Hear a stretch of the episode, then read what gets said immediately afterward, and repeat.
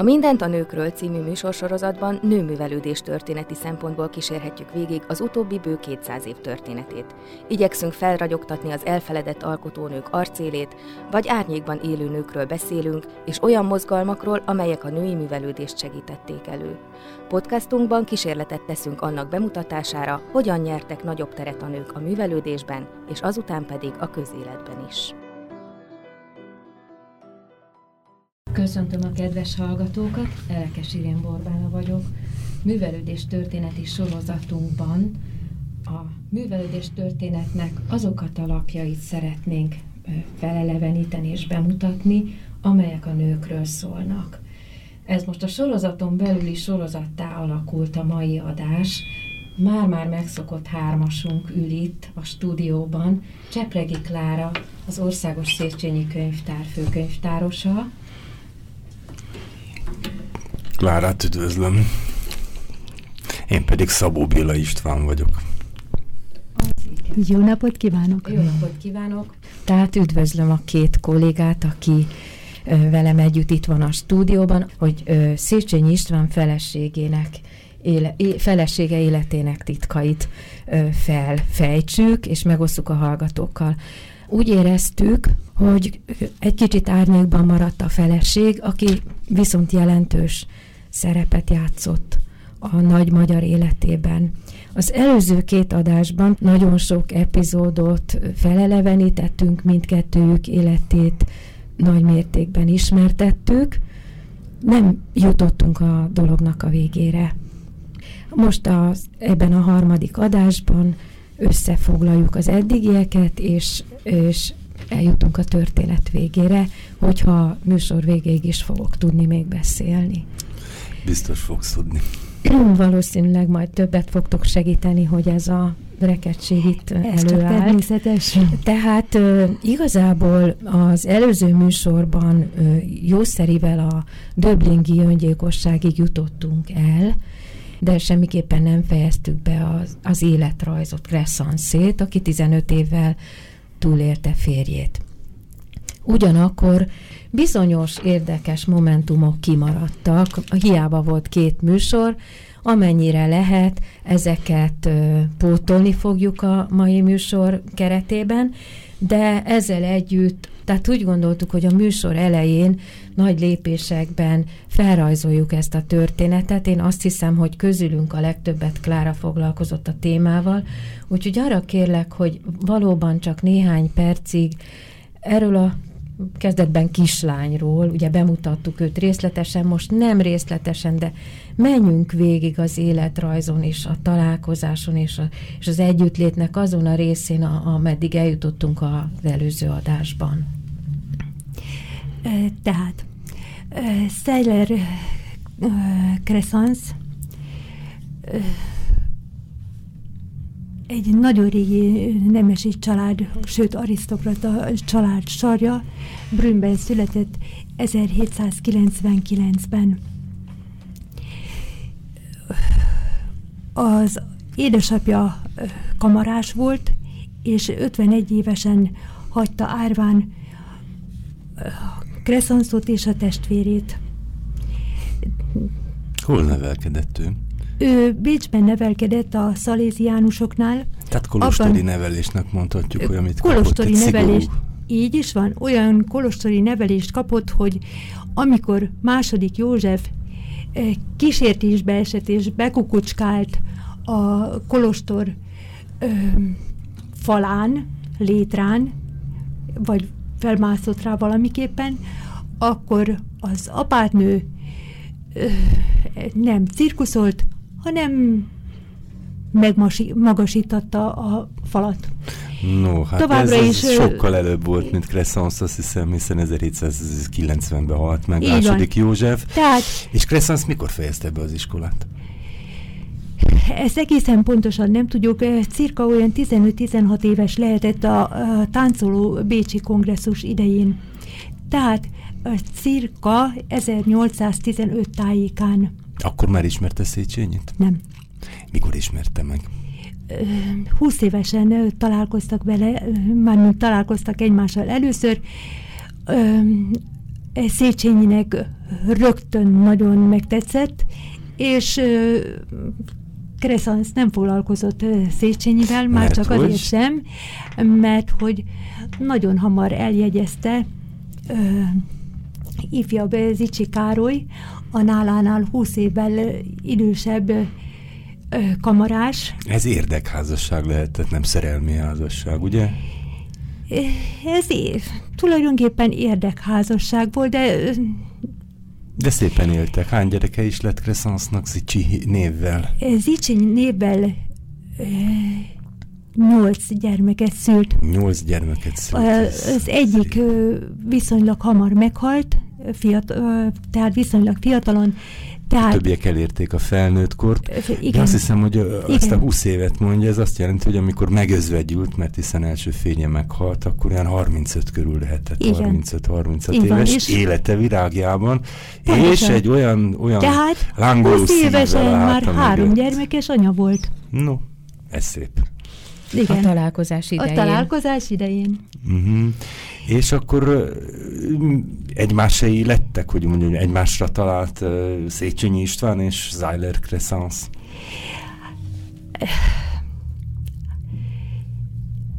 Hát a szó mai értelmében egyáltalán nem, sőt. Crescenceot a mindenféle szempontból vett ízléset tiltotta a, a a kompromittáló kapcsolatoktól, ugyan hírbe hozták őket egymással, És mert akkor hát hogy miért történt, nem? hogy mégis egymás élettek? Tehát... Úgy, hogy többszörösen is találkoztak, és Crescens a megkezdett, de távolságtartó levelezést nem fog szépen hallgatani, viszont mégiscsak ez az igazság. Széchenyinek nagy szíve volt, nagyon sokan belefértek már Crescens előtt is.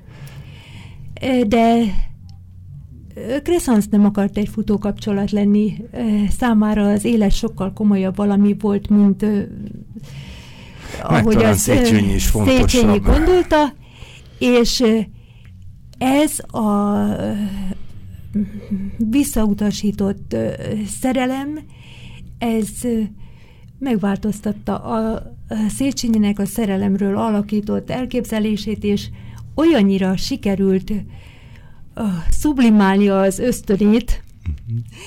hogy teljesen más irányba vitte el az érzelmeit, teljesen jó Tehát célra. házasságot kötöttek, két gyermekük született, és Crescence, ha ne szaladjunk előre. Egy kicsit kell, mert hiszen most jó. 1860 utána évekről beszélünk, az előbbit meg előzményeket meg nagyon röviden összefoglaljuk. Jó. Akkor... Mert hát ugye múltkor az derült ki a maga szavaiból, hogy Széchenyi mögött ott állt Crescence, ott bizony. A... Tehát először lelki támaszt nyújtottak egymásnak. Ö, mondjam azt, hogy teljesen ö, plátói szerelem volt, teljesen. Crescence mindenben támogatta ö, Széchenyit. Ö, a Lánchíd tervet is a mi hírunknak nevezte. Hm. A hitelt olyannyira hát, magáénak... A Széchenyi könyvről van szó. Igen, olyannyira magáénak érezte, hogy sorról sorra átolvasta és jegyzetekkel egészítette ki, és ez oly lelkesedést adott Széchenyinek, hogy újra értékelte az életét, és az, hogy az egyik Zicsi gyerek a másik után született, ez a Crescens édesanyjának is megváltoztatta uh, Széchenyi uh, iránti véleményét, és fiaként szerette. Hm.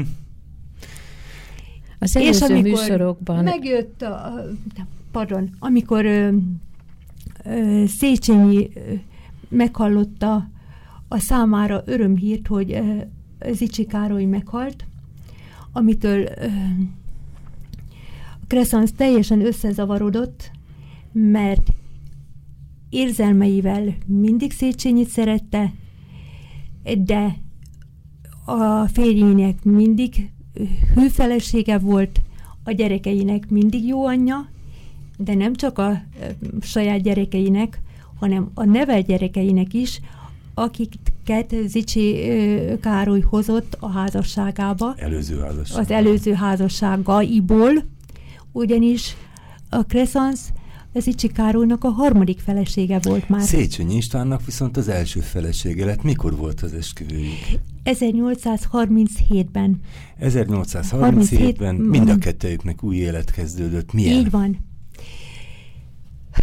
A házasságot, mármint az esküvőt, az boldogító igent a Havas Boldogasszony templomban mondták ki, a Tabánban, és... Krisztina templomnak ismerik. Igen, igen, igen, és erről a templomról zárójelben csak annyi érdekességet akarok még így utólag elmondani, hogy amikor az Attila utat építették, akkor annyira útjában volt a templom az útnak, hogy görgőkre tették, nagy farönkökre, és odébb gurították. És Ez azóta ott áll a maga helyén, a mostani. És ott áll mellette Széchenyi szobra, és, és Széchenyivel egy, egy nagyon másféle életet élt, azt hiszem, mint ebből a nála jóval idősebb és más mentalitású Zicsi Károlyjal. Igen. A,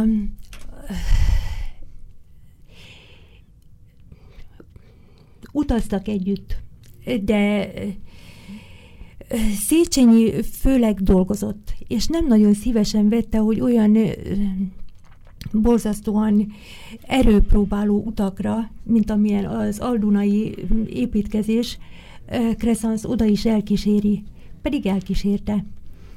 Ahova lehetett, oda nagyon szívesen vele ment. És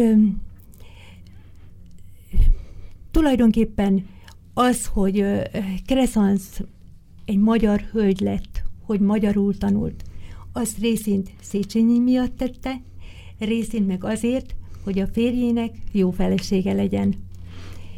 És hát ezeket az epizódokat és történéseket illusztrációkkal mutattuk be az előző két műsorban.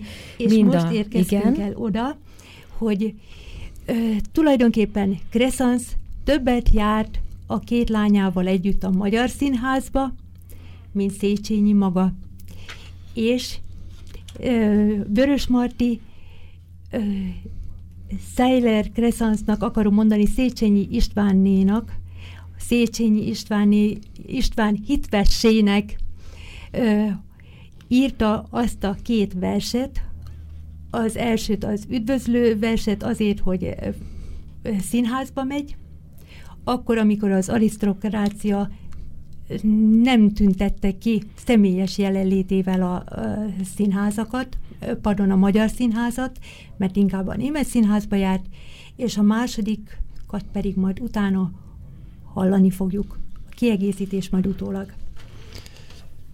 Vörös Marti Mihály, a színház nem tője. Gyűl, fogy a nép a színházban, mint az árapály, változandó sokasága gyakran leleszáll. Ez nem jő, mert gondja marasztja, az mert idegen. Ez mer mindent, ami honi megvet hidegen. És a hű, kit nagy kicsinben érdekel, ahon így sóhajt fel, Isten átkeül a magyaron. Egy van, aki a kiskörbe, mint egy égi nő, szépen, ifjan és vidáman mosolyogva jő. Őt időgond, hon nem tartja, a rossz példa nem, merre nálunk fényét veszti annyi gyáva szem. Őt a drága huniszózat nem fárasztja ki, s aki látja, íszavakra nyílnak alkai.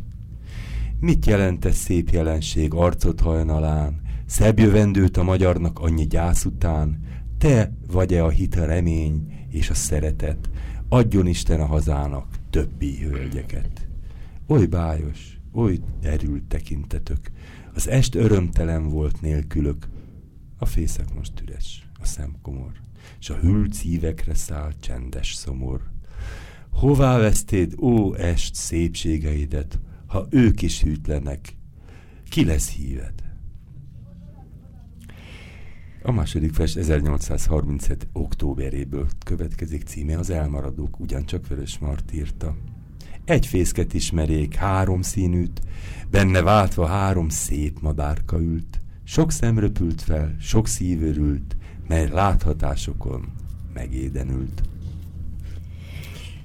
Ezeket a verseket most azért olvastuk el, mert itt ugyan a technika beleszólt, és itt a hangom is elment bánatomban, de az előző adásban nem volt itt ez a vers, és a magán betelefonálók közül volt, aki, aki még Franciaországból is, aki hiányolta, hogy miért nem hangzott el a vers. Ezt most pótoltuk, mint ahogy pótolunk egy néhány olyan dolgot, ami az előző két adásból valami miatt kimaradt, esetleg Sőt, nem azt került is pótoljuk most, hogy a telefonszámunkat bemondjuk, és hogyha önök ide szeretnének telefonálni, hát tegyék a 489 09 99-es telefonszámom 489 09 99. És ezáltal azt szeretném, Klárika, tőled kérdezni, e, említetted is az előző adásban, hogy tulajdonképpen a művészvilággal kapcsolata volt a házaspárnak. Kapcsolata volt, mint ahogy mondtam, az előző adások egyikében a második vers azért született meg, mert Seiler Crescens beteg volt, vagy valamelyik gyerek volt beteg, és ő nem tudott színházba menni. És Vörös Marti akkor hitte azt, hogy az az egyetlen egy is lemorzsolódott magától. Vörös Marti művészetét Széchenyi is, és Crescens is nagyon nagyra értékelték, társaságban is Széchenyi és Vörös Marti örömére Crescens és a gyerekek, a fiúk is, a lányok is Vörös Marti verseket mondtak. Például Crescens buzgó magyar tanulásának egyik ékes példája az, hogy Vörös Martinak elmondta a szózatot, én ettől egészen meghatottam. Hm. Sőt, én is. Azon kívül az elmúlt adásban konkrétan meséltél is Lisztről. Igen. Ez most azért kerül elő, mert ha nagyon-nagyon dióhéjban elmondanánk még egyszer a Liszt történetet, mert hogy hozzávaló zenénk lesz majd nem sokára. Széchenyi is találko, tehát Széchenyiék is találkoztak Liszt Ferenccel, amikor Liszt Ferenc Magyarországon időzött, nem is laktak egymástól messze, mert hiszen Széchenyiék az Ulman házban laktak, és tőle olyan átlósan átellenben állt az a ház, ahol Liszt Ferenc megszállt. Tehát a Városházi koncerten is, egy kis magánkoncerten is találkoztak egymással, de Crescens ott sem tudta meghazudtolni önmagát, mert sikerült még a nagy Liszt Ferencet is megváratnia, mert elkésett a koncertről, de Liszt Ferenc volt annyira úriember, hogy megvárta. Liszt Ferenc azonban írt egy sorozatot szintén, történelmi arcképcsarnok címmel, nagyjaink tiszteletére, és az egyik darabja ennek a sorozatnak Széchenyi Istvánról szól, ő ihlette meg, most abból hallgattunk egy részt.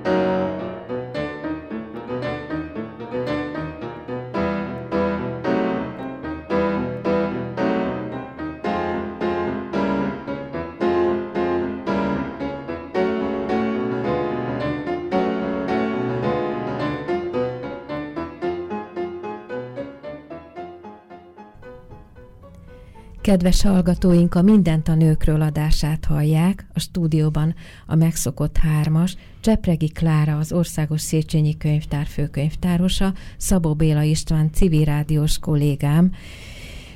Elkezdtük három adással korábban Zeiler Krestans életének a bemutatását, nem létezik ez Széchenyi ö, személyének a bemutatása nélkül. Úgy gondoltuk, hogy megpróbáljuk ebben a nőművelődés történeti sorozatban ráirányítani a reflektort Kresszanszra, hiszen ő sok más nőhöz hasonlóan valamilyen nagy embernek az árnyékában él. Ebből az árnyékból szeretnék, szeretnénk most őt kiemelni, és az elmúlt há, kettő és a most a harmadik adásban is felrajzolni az ő valódi arcképét, erényeivel és gyengéivel együtt.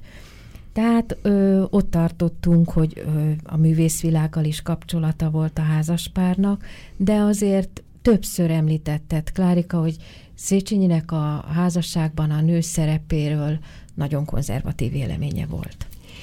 Igen, mint ahogy elhangzott a múlt adásban is, ö, Széchenyi ö, csak addig nyilatkozott ö, Kresszansz és a női nem emelkedett tevékenységéről, ami konkrétan családban, tehát egy felé, fedél alá nem került vele. Mert amikor már házastársak voltak, akkor ha bár már nőtlen korában is megeresztette ezt a hangot, hogy férfit kardéstól illet meg, a nőt bölcső és háztartás, és bármelyik a másik dolgába avatkozik, véd a természet ellen. Hát, ezzel együtt Kresszansz, amikor tehette, és amikor Széchenyi igényelte, nagyon szívesen tanácsolt adott neki, és nem is rosszakat. Ha tehette, elkísérte, és nem csak a saját arisztokrata útjait járta. Tehát ilyenre gondolok most, hogy 1843-ban elkísérte Teleki Blankához Széchenyit, amikor a Teleki Blanka nőnevelő intézetére Széchenyi kíváncsi volt. És amikor Széchenyi nagyon aktívan támogatta volna annak az ötletét, hogy Teleki Blanka, de feltétlenül a Széchenyi által kijelölt angol hölgyet vegye föl az intézetében, mert hogy az milyen jót tenne az intézetének, akkor Teleki Blanka, aki szintén egy magyar érzületű hölgy volt, azt mondta, hogy neki megvan a magyar személyzete, aki magyarul is beszél, és nem kell neki feltétlenül az angol hölgy.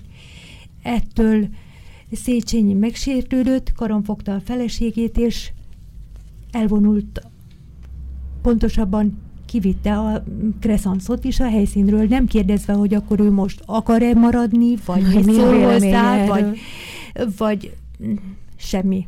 Döntöttem, elvittem, ennyi. Szóval Széchenyivel sem volt egyszerű az élet, mert hogy ő is csak ember volt, emberből volt. De milyen ember? Aki nagy ember, annak nagy hibái is vannak. Hát igen. Van itt viszont nekünk egy adatunk, am, amikor ugye a pozitívabb oldalát nézzük, hogy a, a kisfaludi gőzhajó. Kicsit beszéljünk erről, mert ez egy, ez egy fontos kultúrtörténeti emlék, hogy létezett ez a gőzhajó, és ebben viszont sok tekintetben respektálta a felesége véleményét. Tehát Széchenyi a sok kezdeményezésében mind építkezésbeli, mind közlekedésfejlesztési kezdeményezésében, mert hiszen a sőt mezőgazdasági hozzáfűződik a balatoni gőzhajózás, a dunai gőzhajózás, a közlekedés, az úthálózat építése, és nagyon sok minden más nem csak a Magyar Tudományos Akadémia, de arra majd külön kitérünk, és hogy a Balatonon ezen a gyönyörű, tiszta vízű, hatalmas tavon nincs semmi forgalom, ez egy kihalt valami. Ez nekünk föl se tűnik, de a, a külföldieknek, például Széchenyi angol barátainak nagyon. És ezek után Széchenyinek is, és az első dolga az volt, hogy megfelelő gőzhajót építessen, és ezek közül volt az egyik a kisfaludi, és ebben, hál' Istennek, kikérte a, a, a Crescens véleményét, hogy hogy is ö, nézen ki. Tehát a, erről a hajóról műszaki rajzok, adatok nem maradtak fenn, csak korabeli többé-kevésbé pontatlan grafikákat ismerünk, a hajó hossza kb. 35 méter, szélessége 15 méter, a belső berendezéséről Széchenyi feleségének Seiler Crescenciának a véleményét is kikérte. Az első osztály belső burkolata fehér és arany volt, mahagóni oszlopokkal, a falakon tükrökkel, párnázott ülések, tágas étkező helyiség állt az utasok rendelkezésére, továbbá könyvtár, magyar és külföldi szerzők műveivel, napilapokkal. A korabeli leírás vagy későbbi, amit most használtunk? Ez tulajdonképpen korabeli leírás, de a későbbiekben is felhasználták. A hajó átépítve 40 évig közlekedett. És a könyveket reméljük rongyá olvasták a kedves olvasók, akik ott voltak. Hát, ha Rengeteget rongyán, lehet igen. beszélni erről a Széchenyi életéről, de van egy nagyon fontos szakasz, amihez közelítünk, és amivel tulajdonképpen már a múlt alkalommal sokat foglalkoztunk, ez a forradalom és szabadságharc ideje, amikor Széchenyi fontos szerepet kapott. Fontos szerepet kapott azzal együtt, hogy ő Kosutot már amikor megismerkedtek, nagyon nem kedvelte, Kossuth őt a legnagyobb magyarnak nevezte, ezzel együtt ö, nem kedvelte, és a, ahol lehetett, ott mindenütt ö, próbált ö, Kossuth ö, erejéből visszafogni, mert hogy a forradalmat Széchenyi nagyon veszélyesnek tartotta, és amikor az ő ellenében mégiscsak a, a Kossuth vonal és a, a forradalmi irányzat ö, kapott lábra, akkor ö, Széchenyi majd, hogy nem féltékenységi tüneteket mutatott, és testben, lélekben egyaránt belebetegedett, sok mindent nem bírt elviselni, például az sem, hogy mellőzik, hogy kiírják a társaságból, hogy a feleségét is mellőzik, és hogy hogy ilyen kisebb jellegű magánkezdeményezésre van kényszerítve csak a kezdeményező képessége, mint a nem elhanyagolandó parképítés. Ez ami... a szabadságtéri sétatér, erről is beszélünk. Igen, ez a... De az szabad... akadémiát említette, azt hiszem, hogy az akadémiáról azért még Igen, néhány a, az akadémiára... Mielőtt a forradalomig jutunk. Igen. Öm, egy teljes évi fizeti, pardon, jövedelmét ajánlotta fel. Ő nem készpénzt ajánlott fel, hanem a jövedelmét. Tehát ez nem egyszeri fizetendő összeg volt, hanem folyamatosan ö, ö, fizetendő összeg. Ezt tudjuk, hogy abban az még... időben a nemességnek nem kellett adóznia, tehát az adó fizetés az a, a, a más társadalmi csoportok feladata volt. Tehát ez az önkéntes felajánlás, amit ő megtett, ez tulajdonképpen egy önkéntes adófizetés szerűség volt, ami ugye nem példátlan a magyar történelemben, mert hiszen bevettek mindenféle e, pénzeket a nemesektől, ez nem igaz, hogy nem volt. Csak nem adónak hívták, hanem katona megváltásnak, ennek, annak, amannak. De követői De, is akadtak azután. Van. Tehát ugyanazon az országgyűlésen aztán kisebb összegekkel mások is jelentkeztek. Gróf Károly Gyula felét ajánlotta fel az év jövedelmének, ez is igen jelentős összeg volt. Pontosan. Na Pontosan. most van még egy érdekesség, hogy mondjam, a akadémia látványvilágában, amit e, Crescensos lehet. É, bizony, olyannyira, hogy hogy Széchenyi magánéletére is nagyon jellemző az akadémia mondata, a borúra derű, már ezt értsük úgy, hogy a borúra, a hosszú várakozásra ott volt a boldog házasság, viszont viszont a címer mellett ott van a, tehát a felirat mellett ott van a kép is, amire vonatkozik ez a felirat. A, egy gyönyörű nő alak, olyan gyönyörű, mint ahogy azt Crescenszot ábrázolták, és ez a, a jobbját fölfelé nyújtó ö, nő alak egy csészét nyújt a magasba, amelyből egy ö, sasmadarat itat meg. Hát nálam pont, ö, frappánsabban fogalmaz viszont a Gyula. Kérem, legyen kedves felolvasni. A Széchenyi Múzeum egy igen becses papírlapot őriz.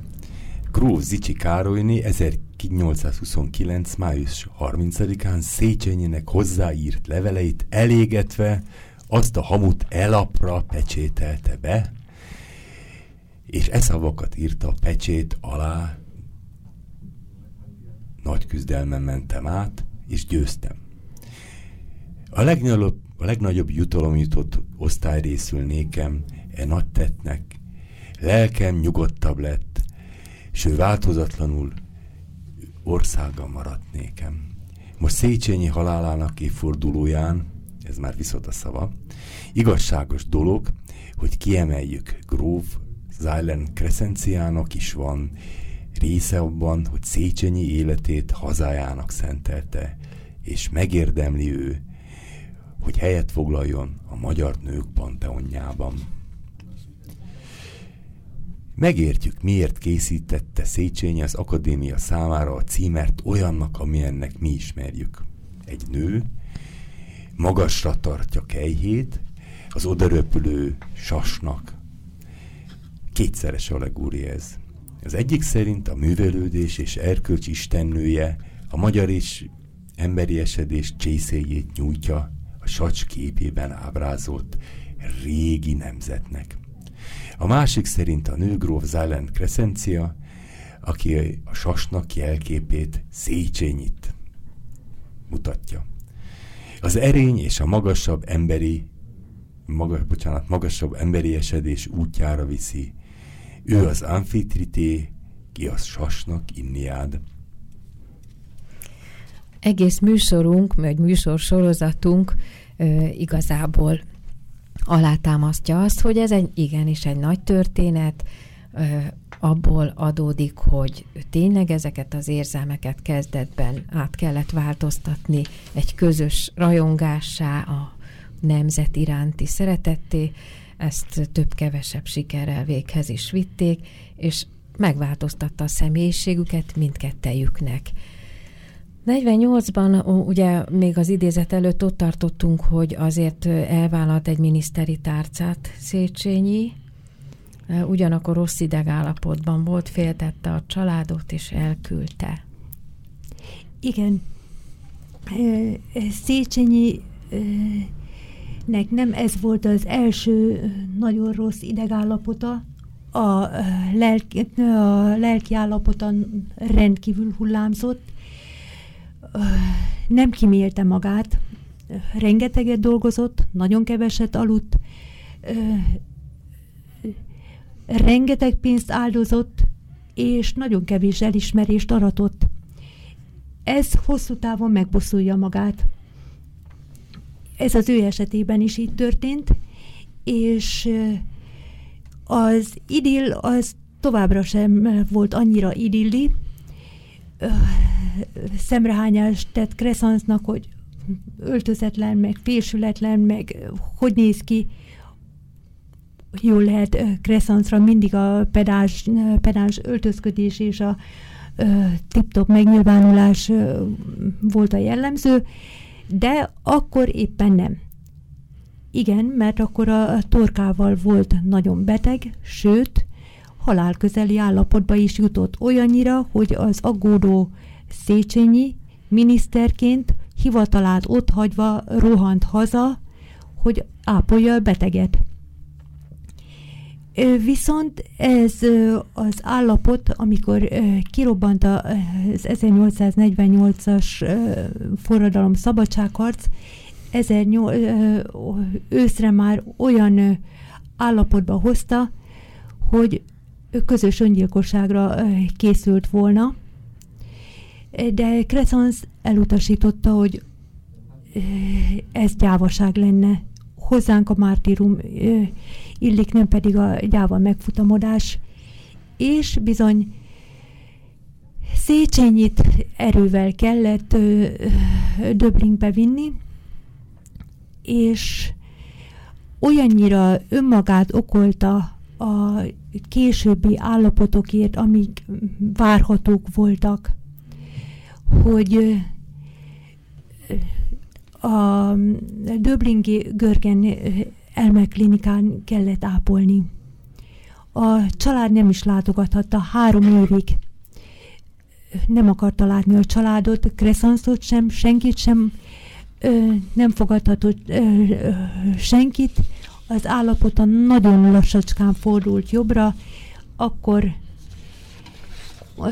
ebből az időszakból következzen egy levél, amit a feleségének írt.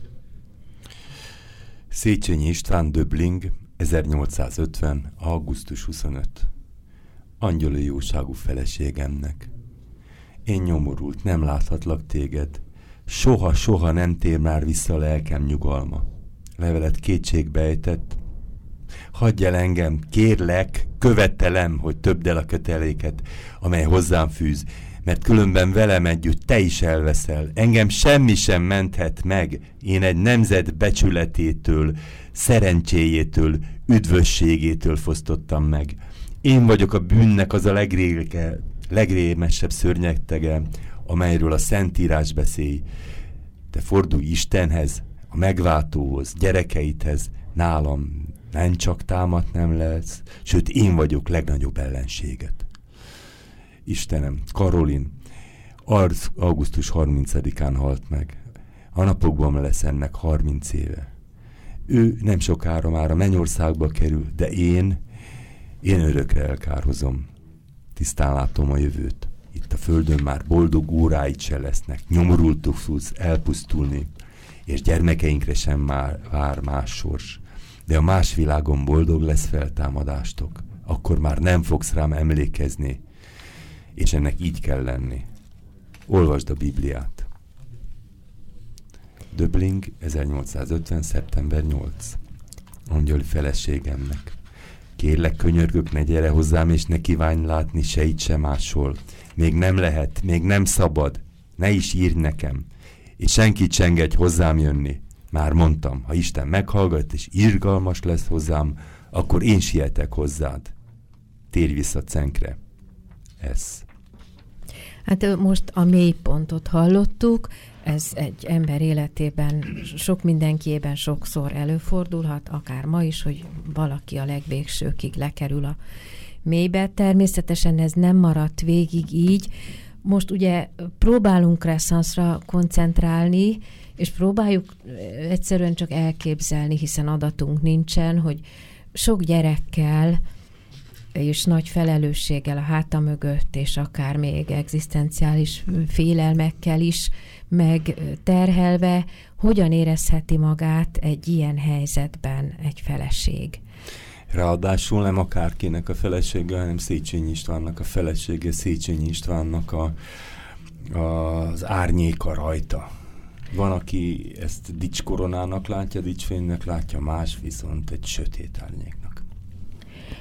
Most ismét hallgatunk abból a lisztműből egy kis részletet.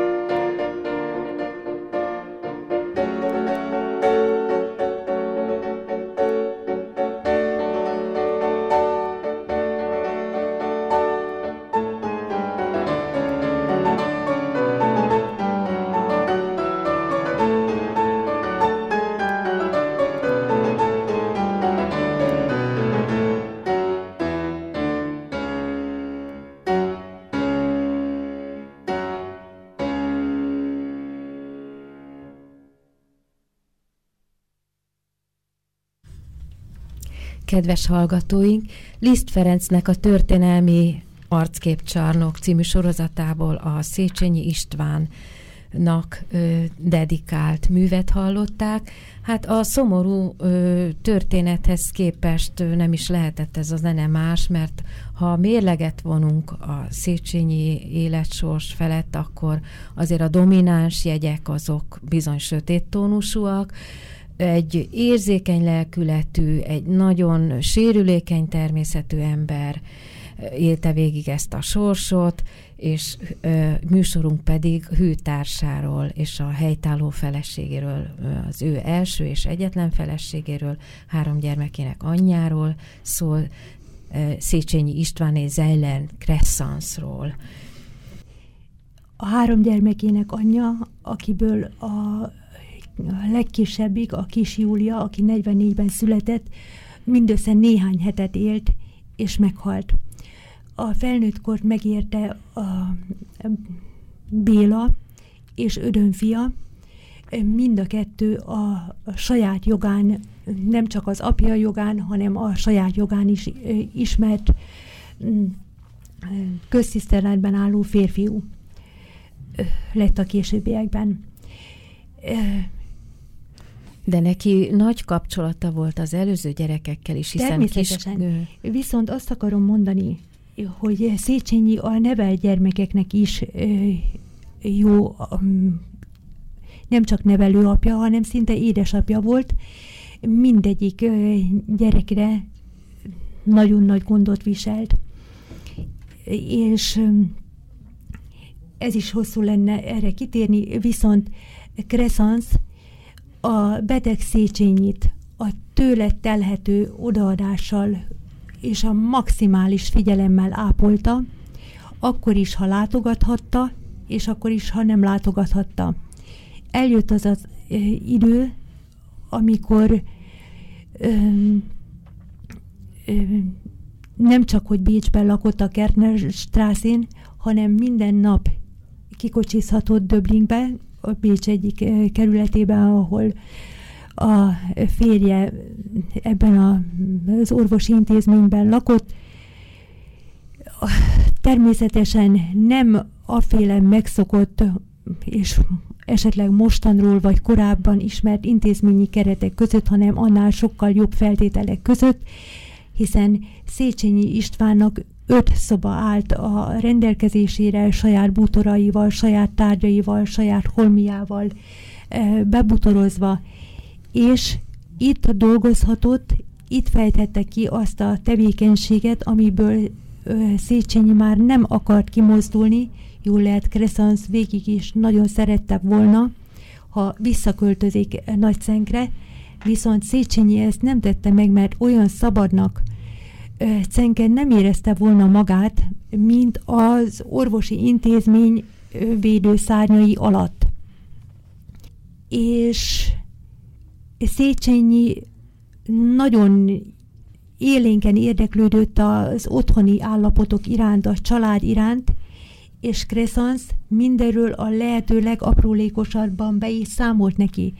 Mind a, a család ügyes-bajos dolgairól, mind pedig a társasági hírekről, hogy mi történt az udvarnál, mi történt a politikában, és Széchenyi ennek alapján abszolút naprakész volt, egymás méltó kiegészítői voltak, és amikor Széchenyi a nagyobbik fiúknak, Bélának írta a, a fedő leveleit, mert ő rá akarta a, családi vagyont hagyni, hogy akkor ő vigye tovább a, a családi birtokot, olyannyira, hogy Crescens, de Széchenyi jóváhagyásával az ő számára vette meg Deák Ferencnek a,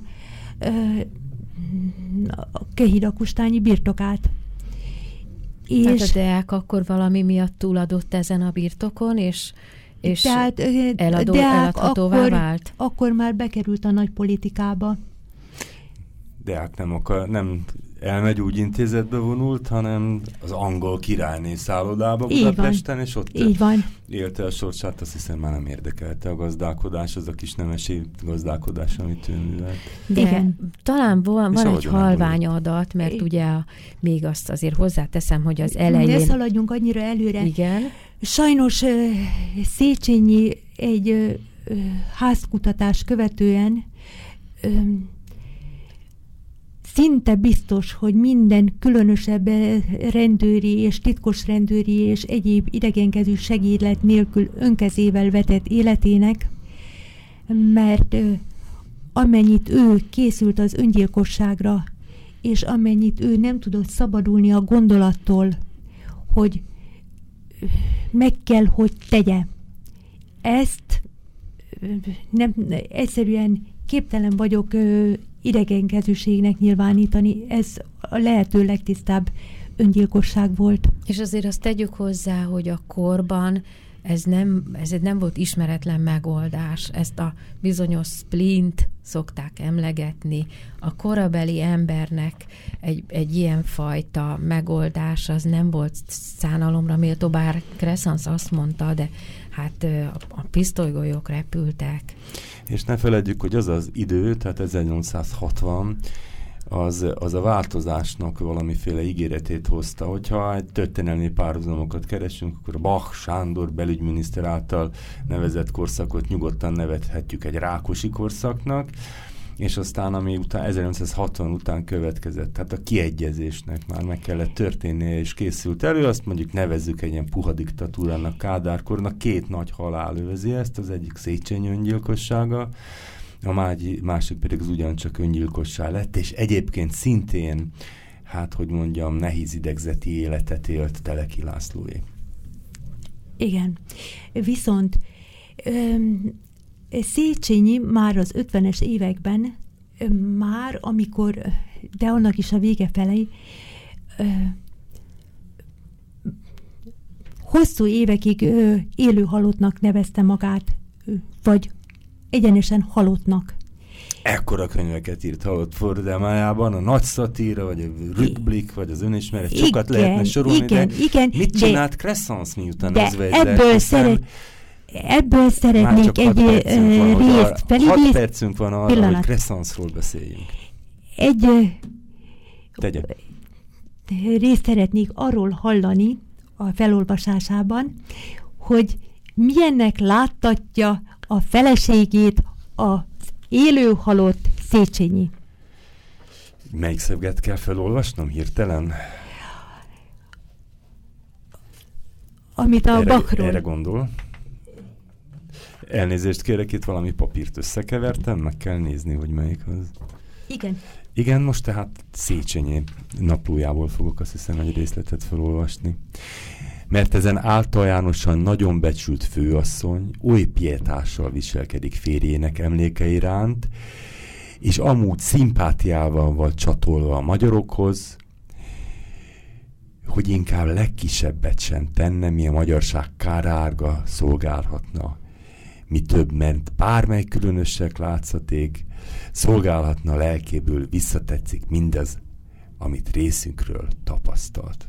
Tehát a magyarság részéről, amit tapasztalt. Igen, ezt a naplójában írta, és ilyen furcsán, ilyen harmadik személyben? Nem, hanem a, a, a diszharmóniában írta. Diszharmóniában írta. A diszharmónia és vakságban. Na, de nem is ez a lényeg, hanem az, hogy sajnos Széchenyi 1860 húsvétján öngyilkos lett, a kedvenc foteljében találták szétlőtt fejjel, és Crescens, az erős szívű Crescens, vagy erős lelkű Crescens ebből a fotelből térdeplőt csináltatott maga részére, hogy ezen imádkozzon, hogy ezzel is közelebb érezze magát, és a férje emlékétől soha-soha nem szabadult, nem beszélt sokat a, a férje haláláról, szinte semmit, mondván ez kimondhatatlan. És hogy alakult a mindennapi viszont, konkrét élete? Viszont a, megkapta a felhívást, hogy egy nap alatt el kell Széchenyit temetni, vonaton vitték Nagyszenkre, onnan kocsival pontosabban az állomásról vitték ki a kastélyhoz kocsival, és másnap meg volt a temetés. Tehát az országos gyász az csak később volt, és gyakorlatilag mindenki lekésett róla. Mert ilyen hirtelenjében nem lehetett ezt megcsinálni. A templom, amit Crescens építetett, az sem készült el, csak két év múlva. Crescens pedig ö, erős szívvel, erős lélekkel, de teljesen visszavonulva a, gyászruhát lenemvetve, csak éppen a divatbeli... Hol élt ő?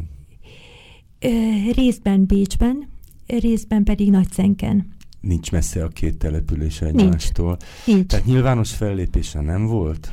Egyetlen egyszer 1865-ben, amikor az árvízkárosultak javára gyűjtött.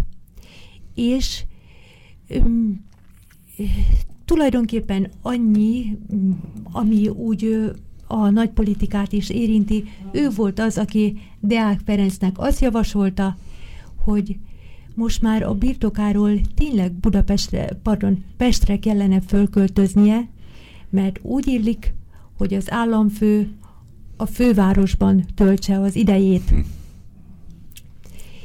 Egyébként a család dolgaival foglalkozott, ö, megházasította, férjhez adta a lányait, megnősítette 1864-ben a fiatalabbik fiát, az Ödönt, egy polgárlány volt a felesége, a Wurm udvar tulajdonosának az unokája, illetve lányának, vagy fiának a, lánya, Almási Almai Irma. Egy és, percünk van. Igen. És egy perc alatt, ha megengedi, akkor azt a gyászszöveget felolvasom, amely a vasárnapi újságban jelent meg. Ne felejtsük el azról az időről, amiről az előzőreg beszélt, akkor már Crescens Széchenyi akkor 61 éves volt. Az abban a körben nem volt kevés. Így van, Végül 77 éve, 77. éves koráig élt, ö, agyvérzésben halt meg. És a vasárnapi újság a korszak legnépszerűbb hetilapja, legfontosabb információ közlő forrása 1875. augusztus 8-án így emlékezik róla. Gróf Széchenyi Istvánné, született Zájlen Kreszencia grófnő, a legnagyobb magyar özvegye, csillagkeresztese és palotahölgy július 30-án hunyt el Kiscenken, 77 éves korába. A magas szellemű hölgy, ki Széchenyi, lelke felének nevez, hátramaladt leveleiben kegyeletre méltó emléket hagyott maga után. A Magyar Tudományos Akadémia e kegyeletnek egy gróf Széchenyi Bélához intézett levélben adott kifejezést. Hát lezárult az életút, és lezárult a sorozat, és azt hiszem a mostani műsorunk is. Most csak annyi időnk van, hogy elköszönjünk a kedves hallgatóktól. Véget ért ez a három részes sorozat, amelynek főszereplője Széchenyi Istváné Zeiler Crescens volt.